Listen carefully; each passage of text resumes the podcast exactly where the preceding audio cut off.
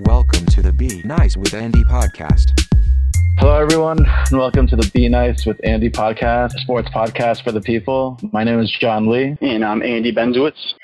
So, summer's almost over, but we're just getting started in time for football season. So, Andy, I came across this OBJ contract. He essentially got a five year, 95 million contract. The important part is he got 65 million guaranteed. Uh, this makes him the highest paid wide receiver ahead of Antonio Brown, ahead of Julio Jones. Um, what are your thoughts? Yeah, I think it's wild. I mean, you know, they've been talking talking about this for a while now. I know OBJ wanted to be the highest paid uh, wide receiver in the game, and I kind of feel like uh, you know I think he's top five. I mean I think he's he's definitely in the conversation. I think if you put injuries aside uh, and just see what he does on the field, you know, week in and week out, um, you know he's he's definitely up there. Now I mean me being a Cowboys fan, I love it because wide receivers, you know, in my opinion, obviously wide receivers are really important to the game. I mean if you've got a top five wide receiver, you know a lot of the time you're going to have a team that's pretty competitive um, you can score some points. You so you said top five. Uh, like I think he's a talent, but I mean I, I hear his name being thrown out with Antonio Brown and uh, Julio Jones. Who else do you have in that top five? Out of curiosity. Yeah, I think if if you look at like the top five wide receivers, and I, and I think that you know it changes up a little bit every year, but I think obviously there's like a, a first tier which is Antonio Brown, uh, Julio Jones, obviously, um, you know, and then after that, I mean I think that there's a bunch of guys that are in the conversation. I think like AJ Green is up there. Uh, I think you know Mike Evans is probably in that vicinity. He's probably a little bit back. Like I said, I think the first tier is very cut and dry. I think Julio Jones and, and Antonio Brown, and then uh, a healthy OBJ. I mean, statistically, he's going to do a lot of things that are very similar to you know Antonio uh, Brown and and Julio Jones. But uh, you know, just pure production wise, I think that given his age and and um, you know what he's done in his short time in the NFL, I would say he's probably up there at least potential wise. So as a Cowboys fan, I mean, I love it because I mean the NFL is you know it's a salary cap league. It's it's not like Major League Baseball where you know you can just go out and spend however much money you want to spend and you know really the only um issue with that is like a luxury tax um, so, you know, in football, I mean, there's a lot of guys that got that have to get paid. And if you're paying, you know, say close to $20 million a year uh, to a wide receiver, that's going to, it takes away from, you know, those other key parts of, of the team that, you know, you're going to have to pay, especially uh, you, you know, when you're looking at a defensive line, obviously, if, if it's me, if I'm building a team, I want my offensive line and my defensive line uh, to be stacked up, you know, and and I personally am not. I, I am just not excited about paying a, a, wide receiver that much money. That's just me. So, no, and I think I think you bring up a lot of good points. Um, I think I think a lot of the conversation with the contract is how he measures up uh, with Antonio Brown and Julio Jones specifically. I hear those names being thrown out. Um, like when you compare those three guys, so in terms of performance, you know, everyone would say OBJ kind of didn't show for the playoffs. Um, mm-hmm. Antonio Brown, I don't think there's any knocks against him with his performance for the most part, and Julio Jones, uh, pretty consistent, I would say say. Um, I think I think some people say that Julio Jones his highs might not be as other as high as other twos, but his lows aren't as low. So he's just consistent. But he'll never. And depending on like your fantasy, like I don't know if he'll ever single handedly like win you a week. Whereas like if, Od- if Odell Beckham goes off or Antonio Brown goes off, like they might single handedly win you a week. Does that make sense? Yeah, and you know I think the big thing is too. I think that there's two different conversations when it comes to wide receivers. So uh, Antonio Brown is, in my opinion, I mean he's just the most complete um, wide receiver when it comes to just overall route running. Um, I mean, he runs every route. He catches touchdown passes. He can go deep. He can, you know, come across the middle. He can he can go for short routes. He can take it, you know, the distance from pretty much anywhere on the field. Uh, the one thing with Julio Jones is that, um, oddly enough, Julio Jones doesn't seem to score as many touchdowns for whatever reason as some of these guys. Like OBJ, I think you know, if you look at his uh, his first few years, I mean, I think that he's he's scored more touchdowns, you know, given the games he plays, as does Antonio Brown. Um, so yeah, you, know, no. you got some of those guys that score touchdowns, and some of the guys that just you know catch a lot of balls and you know put up a lot no, of yardage. Um, just just to cut in there, no, no, I was I, like definitely with OBJ. I definitely, as a fan, obviously I can't be a Giants fan as a, as a Patriots fan, but when you see his highlights, like on the red zone, he basically turns slant routes into he'll break them out and he'll get a touchdown. Where I don't know how many other wide receivers can do that. It's very reminiscent of like uh, different positions, but like where Chris Johnson or Arian Foster will turn a normal, a simple play and they'll break it out for a touchdown that like was totally unexpected. But those are the kind of plays that I see OBJ making that I'm not sure how many other wide receivers can make those same plays. Yeah, he's got. I mean, he's got incredible speed and he's a freak athlete. I mean, he the thing that he you know he doesn't have is he doesn't have the same sizes like Julio Jones. I mean, Julio Jones is is kind of like a freak of nature when you know when you look at the guy just like physically, he can go up and he's going to catch it over people and he's going to make a lot of like very athletic catches. Uh, you know, OBJ does that too, but he just doesn't have like the same size factor. He's more he's going to run great routes. He's going to you know beat def- uh, defensive backs. He's he's going to you know beat people on his routes and you know he's got that kind of breakaway speed where he can take anything for a touchdown. Um, so know, purely uh, so purely on a performance level, those three. How do you have those three ranked? I mean, I would go Antonio Brown, Julio Jones, and then probably OBJ after that. I wouldn't. I, at this point, I wouldn't. I wouldn't put um, OBJ ahead of either of those guys. I, I think he's in the conversation right after that. And then I think you also have to kind of look at you know who's throwing the ball too. I mean, there's there's a big difference, obviously. I mean, you could have, for example, I mean, you could have one of the best wide receivers in in football, and if you don't have a you know a good quarterback that's able to get him the ball, especially being double covered, and um, you know, then then that's a whole other conversation because there's plenty of wide receivers that have either succeeded or you know failed based on who their quarterback is as well. I mean, I think, I think Larry, um, probably Larry Fitzgerald's probably one of the best examples that comes to mind. Yeah, and Larry Fitzgerald's a guy who, I mean, he's obviously up there. He's he's he's a guy who, I mean, he's going to catch a lot of passes. He always seems to be open. He runs a lot of routes out of the slot, and uh, you know, I think that that's kind of similar with with like OBJ, Antonio Brown, and Julio Jones. You can kind of put those guys anywhere on the field in any wide receiver slot position, and he can make plays depending on who's you know covering him. No, we went over the positives for those three guys, and uh, I think I think you you bring up all great points in terms of how they ranked. Um, I, I probably have the one A, one B, one C with Julio Jones probably ahead of those two, just because that freak of nature. And I don't, I mean, I don't think that. There, I mean, OBJ got injured. I don't remember the last time I saw Julio injured. He just seems like he's built like a train. But then you come down to the negative. So you know, Julio Jones. I don't know if it's a fair comparison. I think of him as personality-wise the Tim Duncan of the NFL. I don't know if you'd agree with that or not. Like I don't, I don't see. Jones, yeah. I guess in good ways and bad ways. I don't see him. You know, wide receivers have this kind of um, this kind of stereotype with the personalities, the divas, and stuff like that. Uh, for better or for worse, you don't see that, or I don't see that with Julio Jones. Like he doesn't seem to have a bad reputation or bring a bad publicity.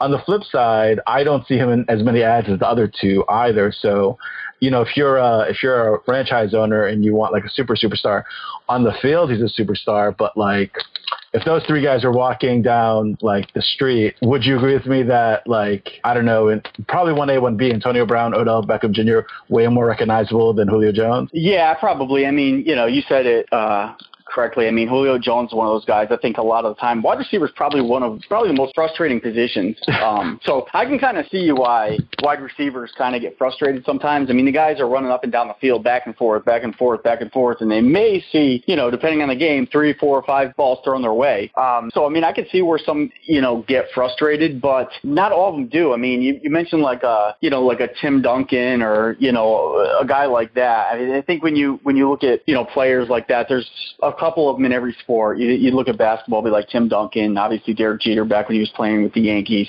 Um, and then, you know, in football, Julio Jones is very quiet. He doesn't really make a lot of noise. He doesn't complain. He doesn't get into any trouble. Um, neither does, you know, Larry Fitzgerald. He's another one of those guys where yep. he's very positive, just a great teammate. Uh, you know, and he's kind of been consistently like that. Um, and, you know, OBJ, I guess, is, is kind of a little bit of, a, you know, outside of that a little bit. I mean, he's been mixed up in some weird things already. He's only been in the league for a few years, and he has been mixed up in a few kind of controversial type situations. So you, you, you kind of beat me to it because I was going over the negatives with the uh, I was going down the list with uh, Julio Jones and then the other two.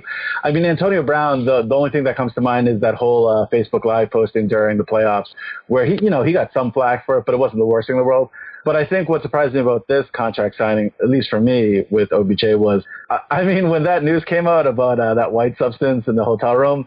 I, I was just, I mean, I'm not, I'm not naive to not think that's something, but I'm, I'm almost, I mean, he, I think that was literally on the cusp of that whole um, nightclub dancing on his bad ankle, uh, that kind of off week in the playoffs. Like he already should have been on good behavior to begin with until if that happened. I was, I, I remember that week specifically because there was talks about like, are they going to trade him? He's such a good talent, but like this is such a bad stink to it, et cetera, et cetera. And yeah. uh, I, I thought he would have to be like the best citizen, perform out of his mind to get his money. But uh, I guess I guess the Giants just realized he was too good of a talent that they could look past that. And in terms of news cycle, that thing totally just passed. Like that was gone in like a couple days. Yeah, I, I think you know it may not have really been it may not have been anything. I mean, it may have been blown up more. But the thing is, I guess that you look at is just the few years that he's been in the league, he's a little bit of a lightning rod. I mean, it seems like there's always kind of something that's kind yep. of coming up yep. with him. And, you know, the, the little boat trip that they went on and just certain things where you got to wonder, I mean, is 100% of his focus, you know, on the team and winning games or is there a little bit more to it? Because I think if you look at these other guys, you know, you know, some of them will complain, some of them will make some noise, some of them will get caught up in some, you know, some things, but, you know, not, there's not always kind of question as to, uh, you know, what's going on with the guy, like what's, what's his intent, what, where's his, you know, 100% focus. And, you know, I don't want to minimize anybody else. There's some other really great receivers in the league too. I mean, DeAndre, like Hopkins, uh, you know, and AJ so, Green, like I said, there's a few guys that are up there. And answer me this then, a final final thing on this topic. So you mentioned kind of, I'm trying to think of the cliche, like, is it uh, is it worth the trouble for his production? And it, it, again, it seems to be the the story with with these kind of diva wide receivers. So two that come to mind are uh, Randy Moss and Ocho Cinco, right? So like their performance on the field ridiculous, but at one point, I guess the franchise owner or management was just like, yeah, sure he produces, but it's just not worth the headache, et cetera, et cetera. And yeah. do you think it's getting there, or it's or or he's still worth it, or? I don't think he's done anything to this point to say okay. that he's like on that level. I mean, if you look at you know the names that would come up, like for example, you know Randy Moss, uh, Ocho Cinco, and then obviously yeah. Terrell Owens, who yeah. you know literally was one of the greatest receivers of all time, who was cut mm-hmm. by multiple teams because he was such a distraction, and there were so many different things that kind of came up with him. Whether you know was he a good good teammate? Was he not a good teammate? Was his production worth kind of what you get, uh, you know, the additional um, that you get with him? I don't think I don't think OBJ's done anything to this point that really necessarily makes you question whether he's like on that level. I do think he's a little bit of a lightning rod, and I think the way the NFL is these days with Roger Goodell, I mean, they will suspend somebody just purely based off of you know um, almost like speculation. I mean, you don't know. I mean, you don't know what these guys are going to spend you for. So yeah, there's plenty of guys that have been suspended for, you know, substance. Obviously, I know he hasn't failed any tests or anything. I mean, he may have never done anything wrong in his life. He just may be around stuff that looks questionable. But I mean, just the way that things are these days with the landscape of the NFL and how Roger Goodell kind of takes it amongst himself to, you know, suspend guys. I mean, that's a lot of money. That's a big investment to make on a guy, um, you know, who has kind of had some questionable things come up in the past. So speaking of lightning rods, let's switch topics. Uh, Jerry Jones, your boy, he uh, he recently mentioned this proposal of 18 regular season games, um, basically swapping out two preseason games for two more regular season games, and then still leaving two uh, two regular season uh, two preseason games rather. Um, I think in the article I read, he estimates that it would generate more than one billion dollars for the players, and that equates to roughly half a million uh, half a million dollars per player each year.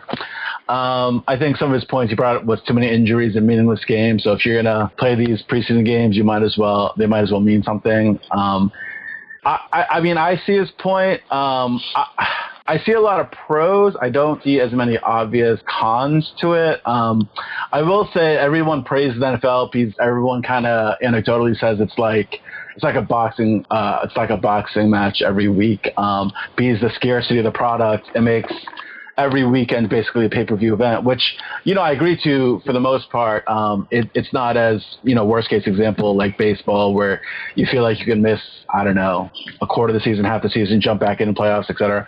Uh, where football every week you need to sit on your couch and watch it. So he brings up a lot of good points. Um, What do you think about adding two more games? Yeah, I mean, I wouldn't have a problem, obviously, with them adding a couple more regular season games versus preseason. I mean, I hate preseason. I, I just personally, I just, I think that. Andy, let me cut you off there. Now, so, how many preseason yeah. games? How many preseason games have you watched so far? Uh, I mean, I, I actually do watch them because Okay. I, I like to see, I do like to see the young guys that are competing for for jobs, and you know, obviously Cool. fantasy football is fun to watch, and you kind of see some of the new guys. But I don't, I mean, I don't care about it enough to like really lock in. I mean, I watch it because football's on, and I love football. So Totally, I totally. mean, you know, whether it's preseason, for me, the problem with preseason, I hate it because it's just four games is a ton of games. It's just, there are too many injuries in football. There's too much, you know, concussion, uh, you know, too many concussion issues going on. People are getting hurt. I mean, prime time star players are getting injured and potentially missing a season just so that they can go out and practice essentially against the team. Yeah, it, for me, it's just the risk isn't worth the reward. I mean, there's generally Did Edelman- is for the guys that are kind of in between, the in betweener guys, you know. Yeah. Did Edelman's injury happen in preseason last year? Uh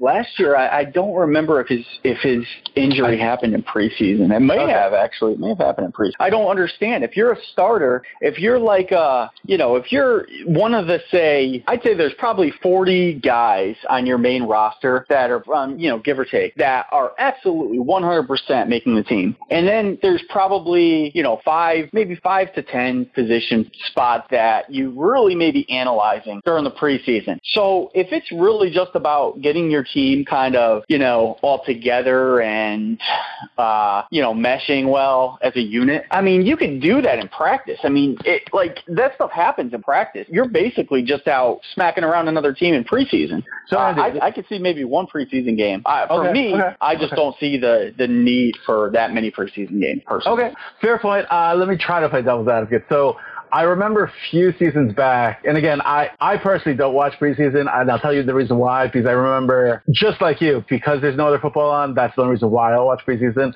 But uh, a few years back, there was a tight end on the Patriots, and um, his last name started with a Z, and, and, and the guy was like six, seven, maybe seven feet or something like that. And like all my Patriots friends were all getting hyped, et cetera. Oh, we're, we're going to have another double tight end et cetera, et cetera. And you know, when the regular season starts, nowhere to be seen. Just you know, Yeah. and I, of course, me, I dropped some money on him in my auction fantasy draft, and yeah, he turns out to be nothing. I mean, so that's an example of like getting overexcited about preseason and that leading to nothing. Now, on the flip side, it's funny how we go my team, your team. Dak Prescott. I mean, uh, I mean, a- after I ask my question, tell me what your thoughts on Dak in general are. But if if I'm correct, he only got playing time because of the preseason.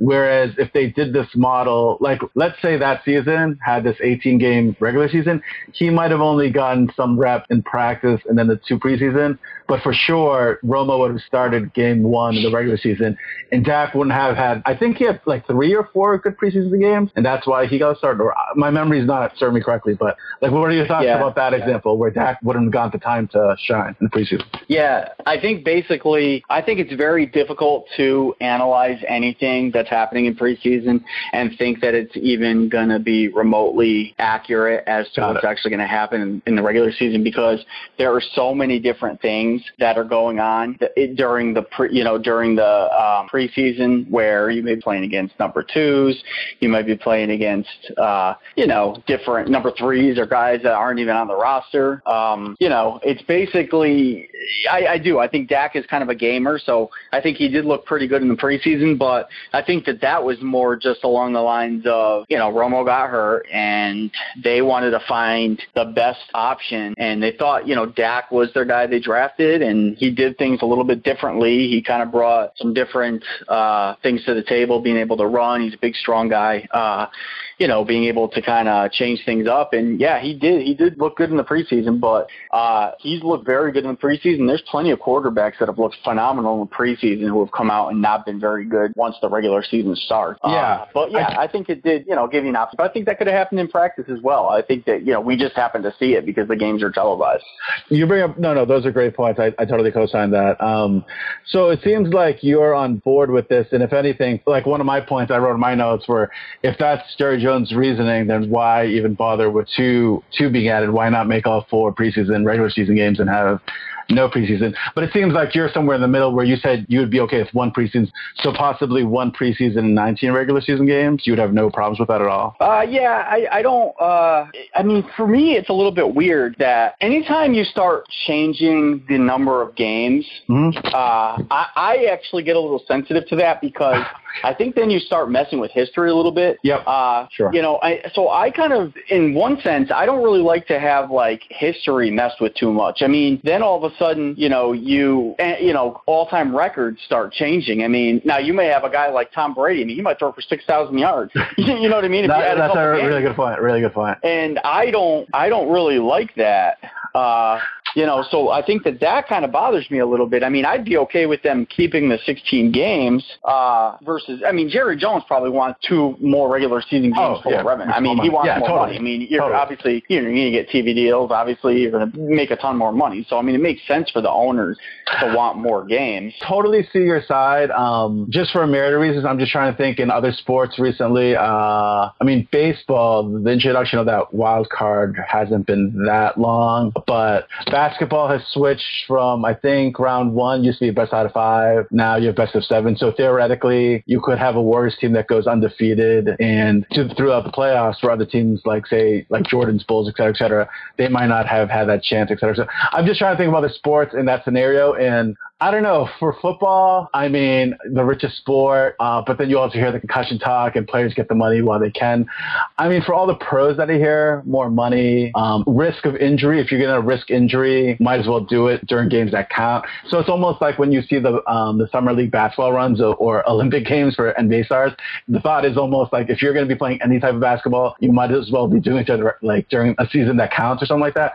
So like I, I'm sure Jerry Jones' ultimate reason is to make money, but I can't argue against his points. And if it were me, if it were like the um, the credibility of the records versus I don't know, I, I don't know how accurate his quote is, an extra half a million for some of these guys. And I've heard what the average NFL career is like only like three or four years, something ridiculously small.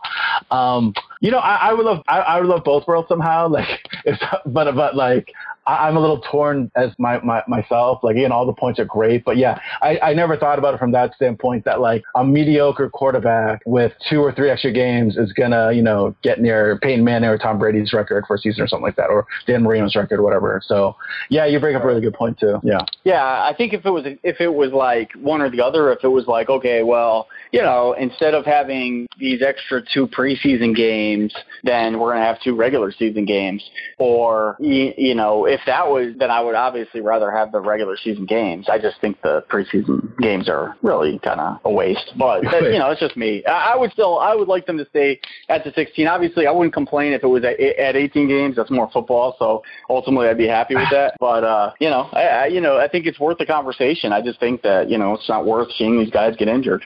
No, I, I totally agree with you. Uh, speaking of which, it is right now Tuesday, August 28th. We got what, like about a week? Yeah, next Thursday is the first game. Is that yeah, right? Yeah. Uh, yeah, yeah, that's right. Cool. Okay, so we'll get your thoughts now, and maybe we'll check in mid-season, see how uh, how good you're looking. So I'm gonna run down uh, your thoughts on how this NFL season is gonna play out. Play out. So um, AFC East, I can pencil you in for the Pat. Yeah, No I, and I don't think it's going to be close. I mean, I think that the the rest of the AFC East is basically it's it's weird because I think that that aside from the Pats, I think that maybe that might be the worst division in the NFL You're- right now. If You're you not the feeling any of the rookie quarterback. No, I mean I'm excited to see some of the rookies if they're playing, but I think that it's going to be it's going to be a total disaster. I mean, if they're going up against the Pats, I think that those other teams are going to be really kind of scraping. And yeah, I could be I could be wrong. You never know. I think you know Josh Allen's looked pretty decent uh, in play, but I'm just not sure how those teams are going to look. I, I don't think that it's going to be competitive in the division though. No, I, I, I think that's safe, but I totally agree with you. Uh, speaking of which, same story for the AFC North and the Steelers, or Yeah, I think the Ravens uh, are going to also be pretty good. Uh, they, you know, kind of came on at the end of last season, and I think they've got some good things going in their in their favor this year. I mean, I'm not sure that they're going to beat the Steelers for the division. I think the Steelers may end up winning the division by a game or so, but I think the interesting thing there is also going to be kind of, you know, what the Browns do too. I mean, I don't think they're going to compete for the division or anything like that, but I think that they're going to be a lot better team than they've been uh, over the past few years. I mean, they've got some they've really improved. I mean, if you look at like some of the guys on defense and then kind of what they've put together on offense, I mean, they've got a great receiving corps. Uh, they've got, you know, I'm excited for when Baker Mayfield finally starts playing. I've never really been a huge fan of uh, Tyrod Taylor, uh, but I think that he's an upgrade over what they've had. And then, uh, you know, Carlos Hyde, and they drafted a running back. So I think that that division's actually going to be a little more competitive. I don't think the uh, the Bengals are going to be great, but I would still go with Steelers. I'm going to say Steelers. No, uh, I totally agree with you. I, I think Steelers, from a competitive standpoint, I think the AFC North is probably not going to be that interesting. But I, I, I'm personally interested in watching Baker Mayfield. And um, what are your thoughts about Lamar Jackson and Ravens if he ever gets playing time? Are you high yeah, on him? Or? Yeah, I, I mean, I am. I'm. I, I don't really love Joe Flacco, so Neither do I. uh, I mean, I think I think uh, if Lamar Jackson can kind of show that he's able to, you know, throw the ball with accuracy, uh, he's going to be real exciting to see. I mean, guy, he's you, nobody's been kind of like that since I'd say probably Michael Vick. I mean, athletically, it's going to be real interesting to see, you know, what he can do if he can kind of move his- way up there. Yeah, in terms of running quarterbacks, I, I thought Michael Vick and I, uh, knock on wood, I hope he doesn't turn out to be like an RG3 or something. It's, uh, it's pretty unfortunate there. Um, so Yeah. in terms of a more competitive division, AFC South, you got the Jags as the odd-on Vegas favorites, and uh, they they won the division last year. Versus, I think the Texans have the second best chance with uh, Deshaun Watson going down last season. He looked really good up until then. Um, how do you think that's going to play out the AFC South? Yeah, I think the AFC South is going to be relatively close. I think that I think the Jaguars. Uh, I mean, I think the Jaguars should win the division relatively easy, easily, Wow, uh, but. I think it's going to be a lot more competitive. I think the Jaguars. Uh, I mean, I think they have a shot to, you know, compete to get to the Super Bowl. Just their Wow. defense is that good, and their running game. If if they can get anything out of Blake Bortles at quarterback, uh, I mean, they, they really have a legit shot. I mean, they almost got to the Super Bowl last year with, you know, pretty much a guy that was really struggling throwing the football. So if he can improve, uh, they don't have very good receivers. I mean, they've lost kind of their receivers, uh, and then I think that they they just lost uh, Lee for the season. So they're really going to have to be run heavy. I mean, Fournette is a beast. So, but I think that when you look at their defense overall and what they can do on the ground offensively, I think the Jaguars should should win that division. Uh, and then it's going to be a pretty good race for second. I think the Titans and the Texans are both going to uh, compete. So that'll be interesting. Uh, yeah, no, I, I agree with you. Um, I'm a big Deshaun Watson fan. I think that kid's got a lot of talent. Um, I just remember him watching in watching him in that Clemson game versus uh, the, uh, Alabama, and he really won me over. Um, so you know, almost to a T, like Baker Mayfield, where I wasn't a huge fan of him, but watching him perform on that high level, I was like, this kid. Like everyone knocks. I think both these guys for their height and all these other cliche things, but um, they're just they're just winners. Um, so we'll see we'll see how that plays out. Um, AFC West, foregone conclusion, Chargers. Uh, I, I think it's gonna not. be interesting. Uh, I think I think it's. I mean, I kind of feel like the AFC West is is kind of a interesting division because each team kind of has its own uh, questions. I'd say. I mean, the Raiders. I think the Raiders should really be tough in that division. Uh, I think they're going to be better with Gruden. I think that they're going to kind of establish. I already like their defense. I like their offensive line. Uh, I think the Raiders should be competitive, but I, I don't know about the Chiefs because we don't really know what we're going to get on Mahomes. I mean, Alex Smith was kind of like Mr. Consistency. He's not. Yep. I, I've never really been a huge fan of Alex Smith in terms of like I don't think he goes out and he wins games for a team, but I, he doesn't really lose games for a team either. He kind of goes out and, he, and he's relatively consistent. He's conservative, uh, and I, I don't know. I think that they're all excited about Mahomes at quarterback, and he, I just watching the preseason, he's made some very questionable throws where he's he's misreading defenses. He's kind of making bad decisions. He's he's kind of like a gunslinger, and he may he may put him in a, himself in a bad spot by by turning the ball over because that's the one thing that the Chiefs really didn't do very much when they're when they've been competitive the last few years is turn the ball over. So that they could they could really swing. I mean, it's gonna be interesting to see what the Chiefs do. Um, I don't know what you're gonna really get out of the other teams. I mean, the Broncos obviously they kind of lost some guys on defense. Uh, and offensively, uh, I think Case Keenum's the quarterback now, right? I mean, he's going to be an upgrade over what they've had. But I don't know what to really expect. I think that that's going to be a really tight division. I, I would, I think that I'd go with the Raiders personally, but I think it might be right up until like the last game of the season between them and maybe the Chiefs. Yeah, no, I, I could see that happening. I, I, I think it's sort of a toss up. I guess I probably just don't follow that division as much as Pease. I don't see whoever comes out of there being even a potential Super Bowl contender. So, um, all right. So I think you kind of more or less have Pats, Steelers. I think you said Jags, and then AFC West, sort of a toss up, kind of. Who do you like out of the coming out of the AFC?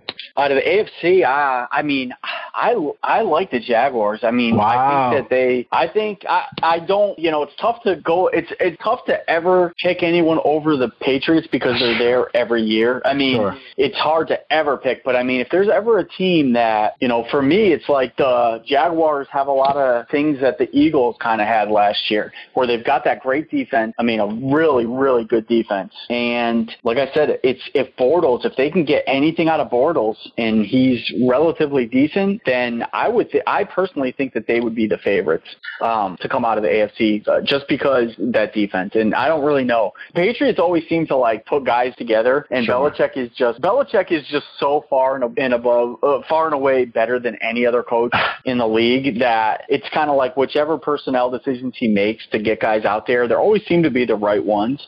And you know, they're just the model of consistency, really. So, you know, if they beat the Patriots, then, you know, great for them. I think it's going to come down to those two teams in the AFC, and, you know, we'll have to see. But it'd be interesting to see the Jaguars get there. I, I will say, uh, I like Richard Sherman at his, at his peak. I, am trying to think of the big wide receivers that went up against him. But um, I, I, when OBJ signed that big contract, I remember them mentioning uh, week one matchups. And uh, I believe it's going to be Jags Giants. I think that's week one. So you got Ramsey going up against OBJ potentially, which uh, should be good. So uh, I'm looking. Yeah, for, that's gonna be real interesting. Yeah. Yeah. Um, okay, on to your conference, uh, NFC, uh, first division, NFC East. Obviously, Eagles being a favorite, although they've had some, uh, I don't know, offensive deficiencies in preseason, but we just spent a whole segment knocking the preseason. Do you, uh, do you like your Cowboys' chances, or do you think the Eagles are going to run away with it? What do you think? Uh, I don't know. I don't know if the Eagles are going to necessarily run away with it. I think that the Eagles are the best team in the division. Uh, I mean, you know, obviously they won the Super Bowl last year, and they, pro- uh, you know, they probably got a little bit better. Personally, I think that they may have. I don't think that they lost anything. Uh, uh, from last year. So I think that the Eagles, I would still put the Eagles a little bit ahead of the Cowboys. I think right okay. now, uh, and just because they're what they're returning and their defense was so tough last year, their offense was so good. They're getting Wentz back. Obviously, Wentz is you know better than Foles. Um, so I would still say them for the division. I think the so Cowboys you, are going to be competitive. Um, you just said the Eagles got better uh, from a distance. What lost as lost Witten? I mean. Uh, like yeah. How do you think they're going to really be able to compete with the Eagles? Eagles? I think the Cowboys actually, I mean, if you look at the guys that the Cowboys lost, the biggest mm-hmm. thing for me when I look at the Cowboys, and obviously I pay attention to the Cowboys more so than any other team just because you know, I've been a Cowboys fan, but the one thing I've seen from the Cowboys that kind of gets me a little bit excited is that their defense finally has some playmakers on it. I mean, if you look at throughout the years where they actually had a quarterback that was very good in Romo, they never seemed to, aside from maybe one year when DeMarcus Ware was at his best, they didn't really have a legit contending defense, like a defense that can go down and actually lock down teams. I'm one of those big believers that defense wins championships. I think you know, obviously it doesn't hurt to have a great offense, great quarterback, sure. great running game. But I mean, if that was the case, I mean, Aaron Rodgers probably win a Super Bowl every year. I mean, he's sure. you know. So I think that the one thing with the Cowboys is that their defense excites me a little bit this year. I mean, they're the defensive backs are a year older. They were all very young, pretty much rookies and second year guys last year. Uh, they seem like they've taken a big step forward, and their defensive line. Uh, when you look at Demarcus Lawrence and what he did last year, he was able to stay healthy, and he was one of the best pass rushers in the league. You match him up with uh, Randy Gregory, who's actually looking great in the preseason.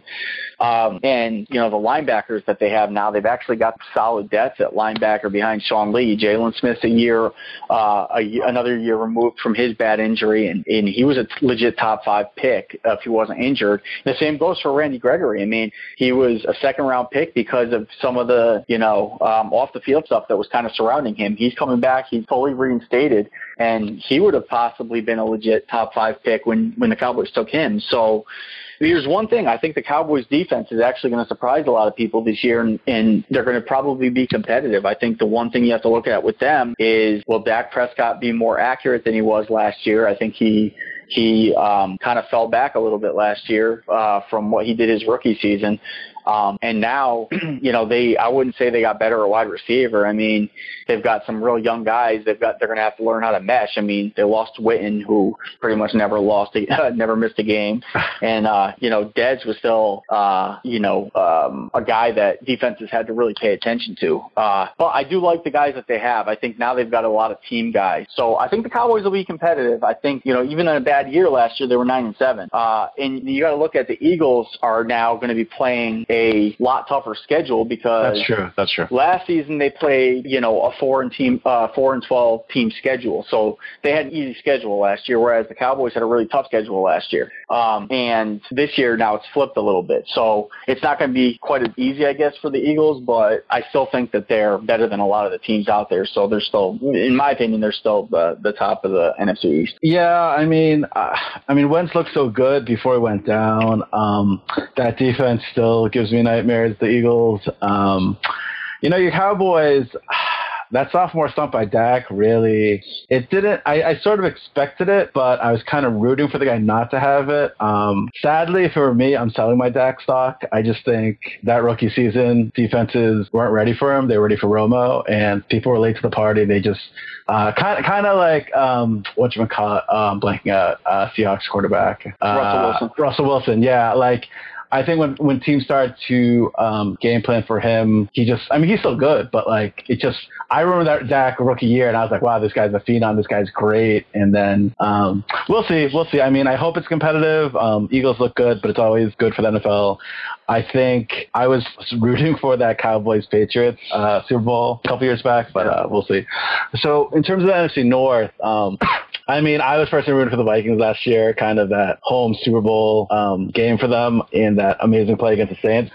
I think Vegas has them as the best odds with the Packers slightly behind them. How do you see the NFC North playing out? Uh, yeah, I think that the Vikings are the best team in the NFC. Personally, I think that uh, I, I think that they. I think that I'm looking at them to possibly, if if things don't go wrong in some weird way, I think the Vikings probably should represent the NFC this year. Um, I think they've improved in some areas where I mean I'm not a huge. I don't love Kirk Cousins, uh, but I do think that he's a pretty good quarterback, and I think he's an upgrade over what they had. I think with those receivers um, and now getting Dalvin Cook back at running back, if you match that up with what they've got on defense, and their defense kind of does what they're supposed to do.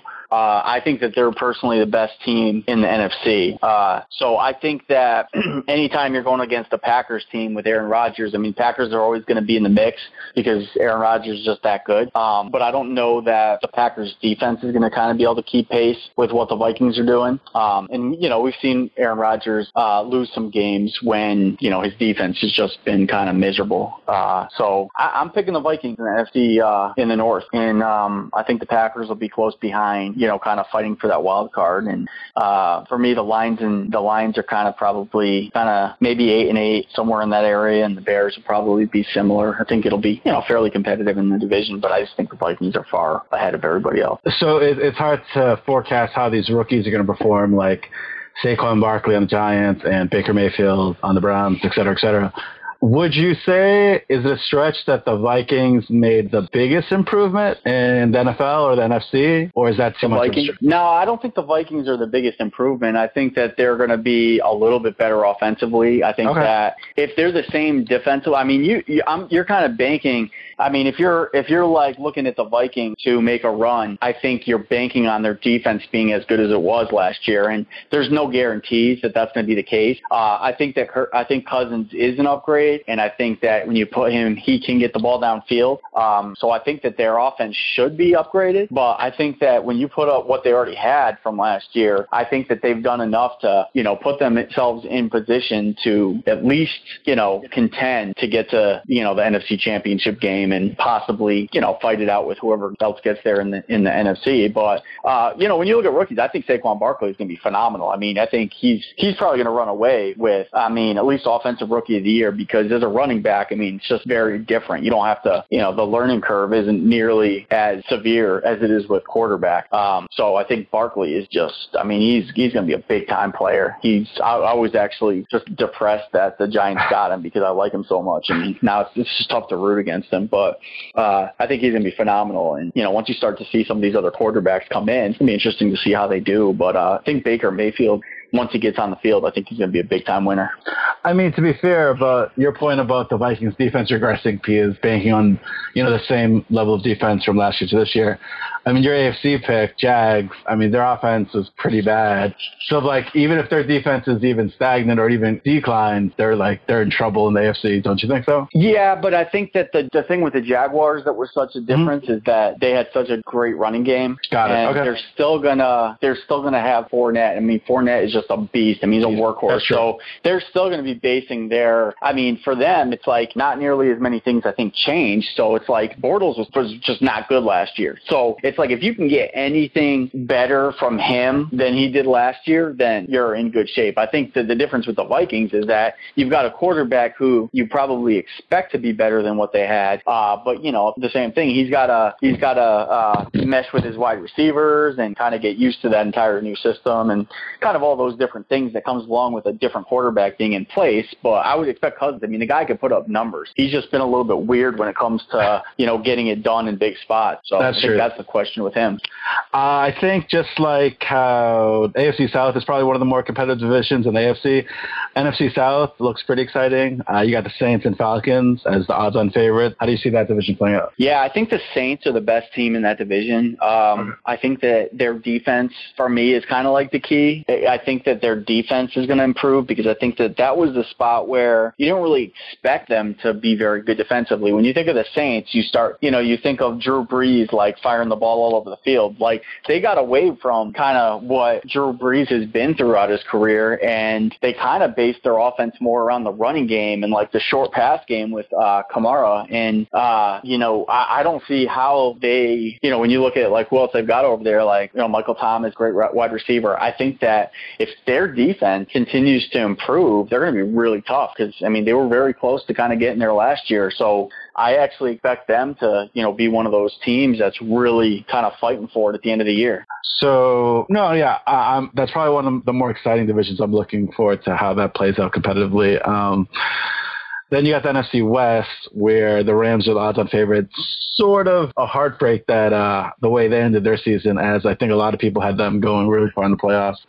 And then you got 49ers, um, nowhere close in terms of Vegas odds as the Rams, but now with the addition of Jimmy G, things might change. Um, how do you see the NFC West playing out? Yeah, it's going to be interesting. I mean, I think that the Rams should be the heavy favorites in the uh, NFC West, just based on kind of like what they did. I mean, their head coach, the guy is like a genius. I mean, he just kind of went in there and found a way to just get, you know, all this talent in there and then try and has found a way to like utilize them in a way that they're successful. So uh, I think the Rams have improved. I mean, Gurley looked like a world beater last year. I mean, the guy kind of got back to being one of the top two or three running backs in the league. And then you would have to kind of expect, I mean, Goff um, really improved last year from what he was his rookie year. And if, you know, if you're expecting him to kind of be the number one pick, you'd expect expect him to even kind of get even better going into this season. So when you add what they did on defense uh, into the mix, they they should definitely be the best team in the in the NFC West. Seattle's kind of lost some of their steam. I think Seattle's a little bit similar to uh, maybe the Falcons, where their window may have closed a little bit, um, and you know losing some of the defensive guys and and got some of the other guys that they've lost. I mean, obviously Sherman was huge loss. Some of the guys in the defensive backfield and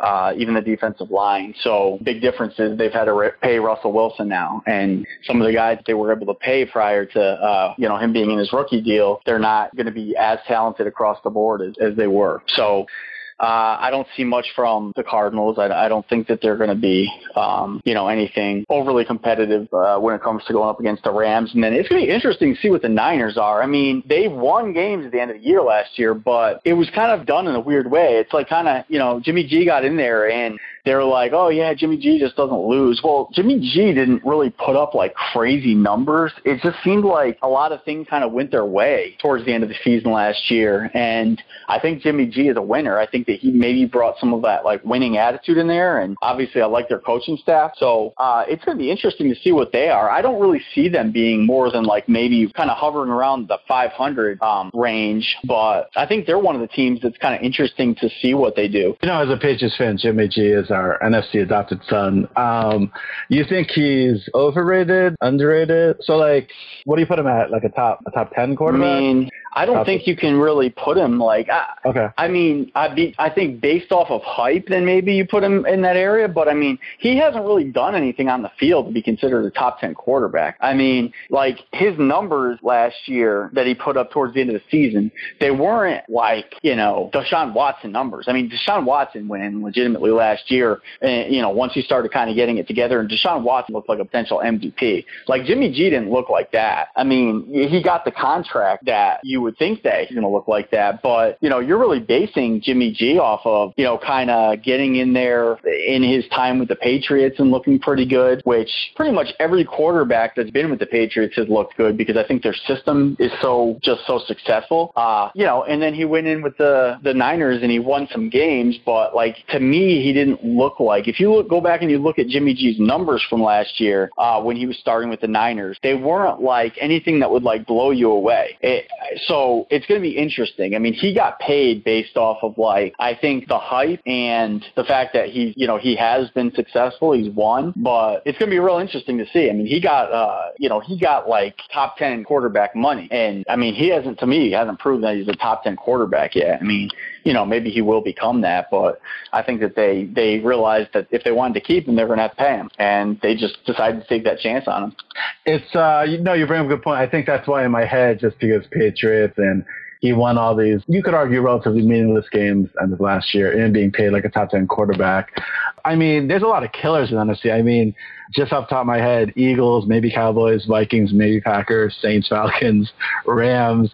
Who do you like come out of the NFC? To come out of the NFC to you know to to compete in like the NFC Championship and potentially the Super Bowl. Yep. Um, I mean, I think it's going to be I think it's going to be a real tight race between the Vikings, the Saints, and uh, you know, probably the Eagles. Um, I think it's really tough to, to repeat what you did last year if you're the Eagles, but I think um, I, I personally like the Vikings and the Saints. I mean, I think that those are probably, in my opinion, the two tougher teams in the NFC, and uh, but a lot can happen. I mean, one injury, you're in in the NFL, like you're one injury away from just being completely Oh, totally, um, totally. like out of it. I mean, it's when you look at the sports, it's really funny. It's different. I mean, you could lose like a big time superstar in baseball and not skip a beat. Um, in the NFL, if you lose your quarterback, you could basically go from being like a undefeated team to a team that might not ever win a game. So It- yeah, it's funny, so it- many injuries.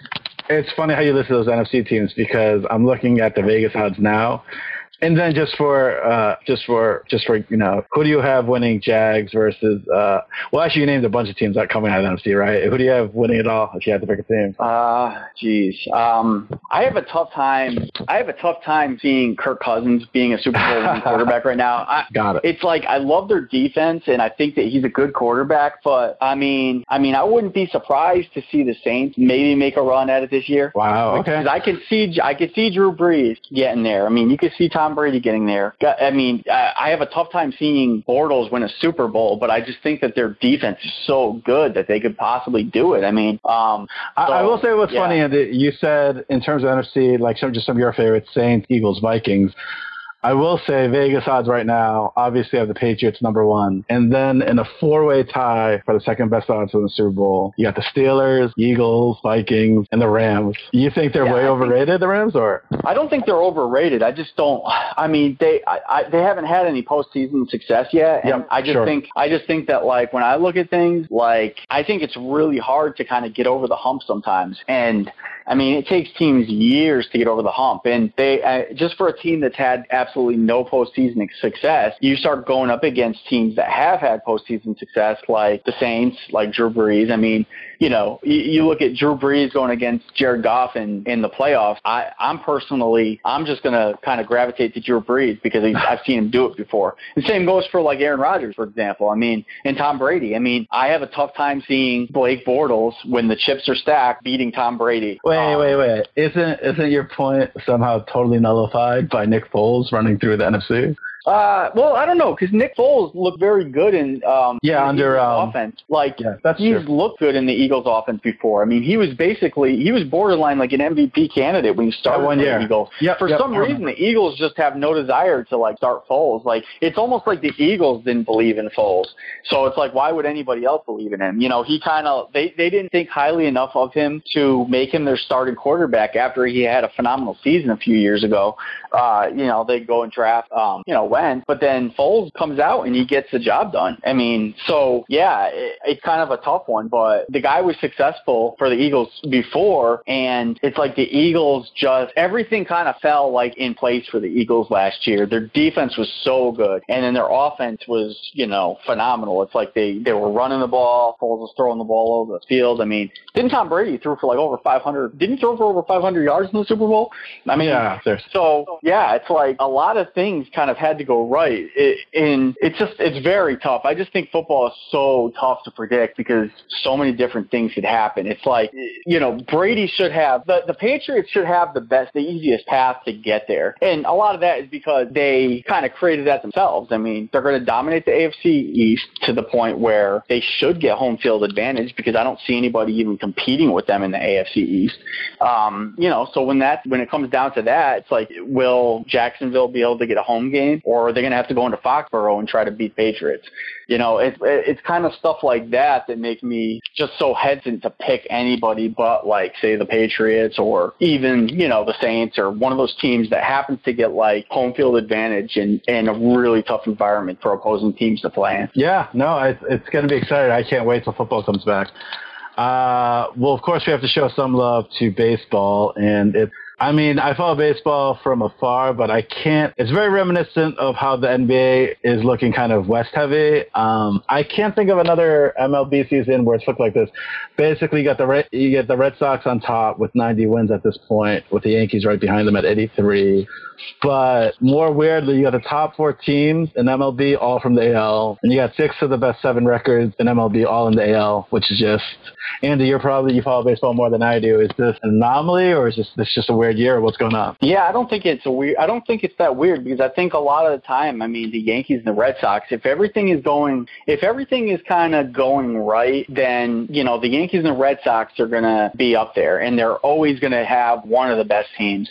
I think the difference with you know, I guess with the way things have been over the past couple of years is that despite how you know how powerful the Yankees and the Red Sox are, uh, you know, the Houston Astros were the best team in baseball last year, and mm-hmm. they're still very tough. I mean, this year they're going to they're still very tough. And baseball is such a weird sport because, you know, here it is, we're talking about football where, you know, it's certain things are very easy to predict. Like, you know, the Patriots, if, mm-hmm. if they don't have any injuries, you know, the Patriots should run away with the AFC uh, East. But in baseball, like anything can happen. Like, it, there's a seven game series, you know, first off, and just sometimes the team that gets hot or the team that gets hottest at the right time is the team that wins. And, you know, in the case of this season, for example, I mean, the Red Sox right now, you look at the Red Sox and they're absolutely the best team in baseball. I mean, they're, they're quite honestly, I mean, they may end up breaking the record for the most, you know, wins in a season. Uh, they're going to be very close to that, which, uh, was the Yankees in 1998. I believe it was 100 and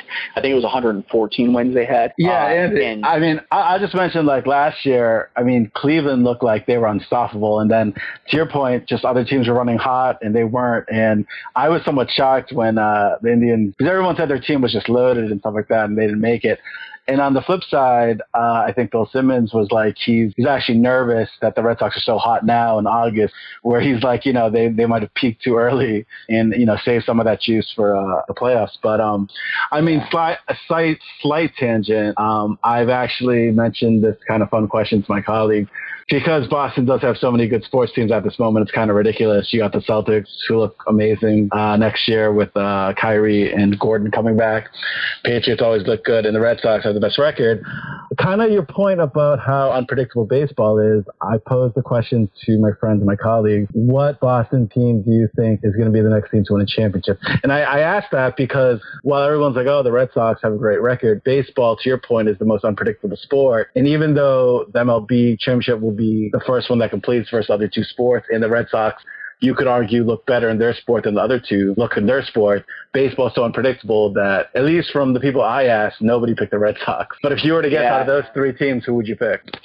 Well, I think it's really tough because, you know, for for example, I mean, just stating, obviously the Red Sox have the best record in baseball right now. And uh, the thing with baseball that's so weird, it's tough to predict because, you know, for example, like the Yankees have the second best record in baseball, right? Well, in baseball, one of those two teams, like, you know, let's hope, obviously being a Yankees fan, hopefully the, the Red Sox continue to collapse and the Yankees catch them because, I mean, you're in baseball, you have to play that one game wild card. So Yep. anybody can win one game. I mean, the, the difference with baseball and these other sports is like, you know, you could put the worst team in baseball up against the best team in baseball for one game, and the worst team could end up winning that game nine to nothing. It's it's like the weirdest thing in the world. So like, you know, it, a lot of that kind of comes down. So Chris Sale's been injured for the Red Sox, and you know, he's the best pitcher. He's one of the best pitchers in baseball, obviously. Well, if you don't have a Chris Sale caliber pitcher to pitch possibly three games in the playoff series, then all of a sudden the best team in baseball, you know, could match up against, say, the Houston Astros, for example. And Verlander goes those three games, and Verlander just shuts everybody down. So Totally. I mean, it's really tough. I I don't want to pick a baseball team. Obviously, I don't want to sacrifice and say that the Red Sox are going to win anything. But I just think it's so hard to predict baseball. I think that the I think that the Patriots will put themselves in position to at least compete for you know if if not the conference championship for the Super Bowl itself. They'll put themselves in position to do that. Uh, and then the Celtics now are, in my opinion, I don't think there's anybody who should even be able to come close to matching up with them in the East, in the Eastern Conference now. So, you know, it, I mean, it could be a situation where all three Boston teams win the, you know, win the championship this year. I mean, it's very possible, but um, I would I mean, say just if you're looking as a- at the teams, As a Boston sports fan, I was just going to mention you. I would love for that to happen. I mean, we actually what we almost we did have something like that where what 08 Celtics, 08 Red Sox. I feel like the I think we got the Bruins championship around then, but the Patriots. I think that was around the the kind of Giants kind of mishap in Super Bowl. But um, no, I, I I was going to say we could almost have the total opposite happen if you think about it. You know, when when LeBron came back to Cleveland against that you know um, that killer uh, first iteration of the Warriors with that depth lineup. I mean, if you were to ask somebody, LeBron's going to make the finals the next three or four years. How many championships are they going to win against these Warriors? Most people probably would have said zero, right? And so for them to get lucky with that one, what I would argue they defied the odds and they got so lucky with that Draymond, you know, crotch shot. And then Yeah. with the Patriots, I mean, I I, I don't want to say it's like the Western Conference of the NBA, but like we just listed all those killers in the NFC. Like, I mean, Patriots are good, but like, you know, they're they're human. Or like, you know, Rocky Four, you know, you know, he's cut, he's cut. Like, it, it's it's they're human. Like, they could easily be beat by the Rams, the Eagles, or um uh, the Vikings. So you know, Kurt, you know. Yeah. So I mean, but then baseball too. I mean, we could have the best record, just like what the Marlins a, couple, a few years back. And to your point, a wild card team could beat us, or a, a hot pitcher could come up. So it's you know, I will tell you again. Most people said the Patriots just because I think Boston sports fans are conditioned to say the Patriots. That's the Bill Belichick way. But I, I just wasn't so sure because again, even if you told me the Celtics are going to make the NBA Finals the next three, four years with this young roster and this veteran kind of mix.